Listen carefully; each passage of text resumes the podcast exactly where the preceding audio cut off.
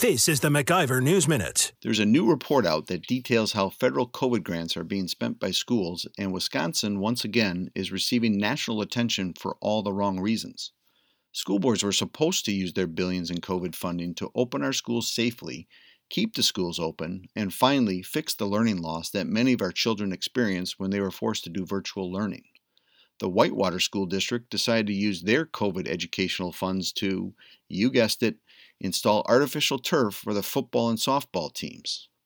The Whitewater School District is spending 1.6 million out of their total funding for turf and just 400,000 will go towards learning loss.